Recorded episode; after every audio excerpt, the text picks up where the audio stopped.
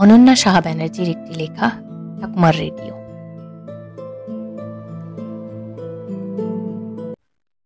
এই একটা দিনই খোঁজ পড়ে রেডিওটার।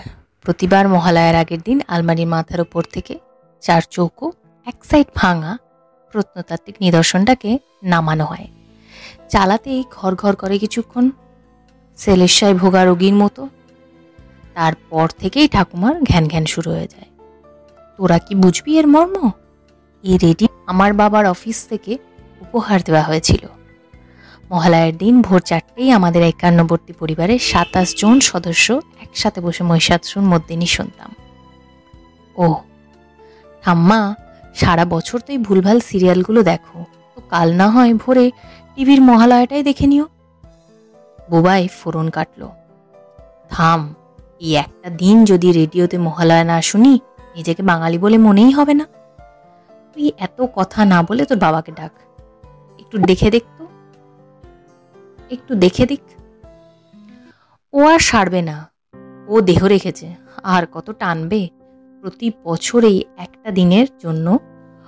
ওটার কথা মনে পড়ে। বহুবার সারিয়েছি, আর পারব না।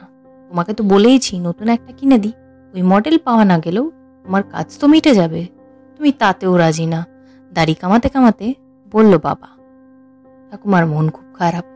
ঘুরছে, ফিরছে আর ওই যন্ত্রটাকে নানাভাবে দেখছে। নব ঘুরিয়ে ঘুরিয়ে চেষ্টা করছে বারবার। যদি আর এই বছরটা টেনে দেয়, প্রতি বছর এই একই প্রার্থনা করে ঠাকুমা। কিন্তু না, আয়তকার বাক্স কোনো রেসপন্স করছে না। বুবাই আবার এলো ঘরে, ঠাম্মা, বলো কোন মিউজিয়ামে রাখব? তোমার এই ঐতিহ্যকে? দেশ বিদেশ থেকে মানুষ দেখতে আসবে? ও তুমি সেলেব হয়ে যাবে গো। এই সব কথায় ঠাম্মার মেজাজ আরও গরম হয়ে যাচ্ছে। বোধহয় মন খারাপের চোটে আজ খাবেই না। বুবাইয়ের মা অনেক কষ্টে বুঝিয়ে টুঝিয়ে খাইয়েছেন। ঠাম্মার এরকম মুখ ভার দেখে বুবাইয়েরও মন মেজাজ ভালো নেই। সন্ধ্যাবেলা পড়তে বসে ভাবছে, কি করা যায়? ওই রেডিও ছাড়া মহালয়া নাকি মহালয়ায় ঠাম্মার কাছে? আর ওই রেডিও বেয়াদব কোনো টু শব্দটিও করছে না। রাতে খাবার খেয়ে শুয়ে পড়ল ঠাম্মা। তার আগে মাথায় টেবিলের সুন্দর করে সাদা এমব্রয়ডারি করা ক্লথটা পেতে পরম প্রিয় রেডিওকে রেখে তার উপরে কুশন কভার দিয়ে রাখল। বলা যায় না, ভোরে হয়তো দেবীর কৃপায় চলতেও পারে। সেই আশাতেই ঘুমোতে গেল ঠাম্মা। ভোর চারটে। রেডিও নবঘোরাতেই সেই গায়ে কাটা দেওয়া সুর বেঁধে উঠল।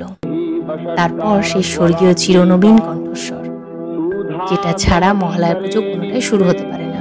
আশ্বিনের শারদ প্রাতে মহালয়া শেষ।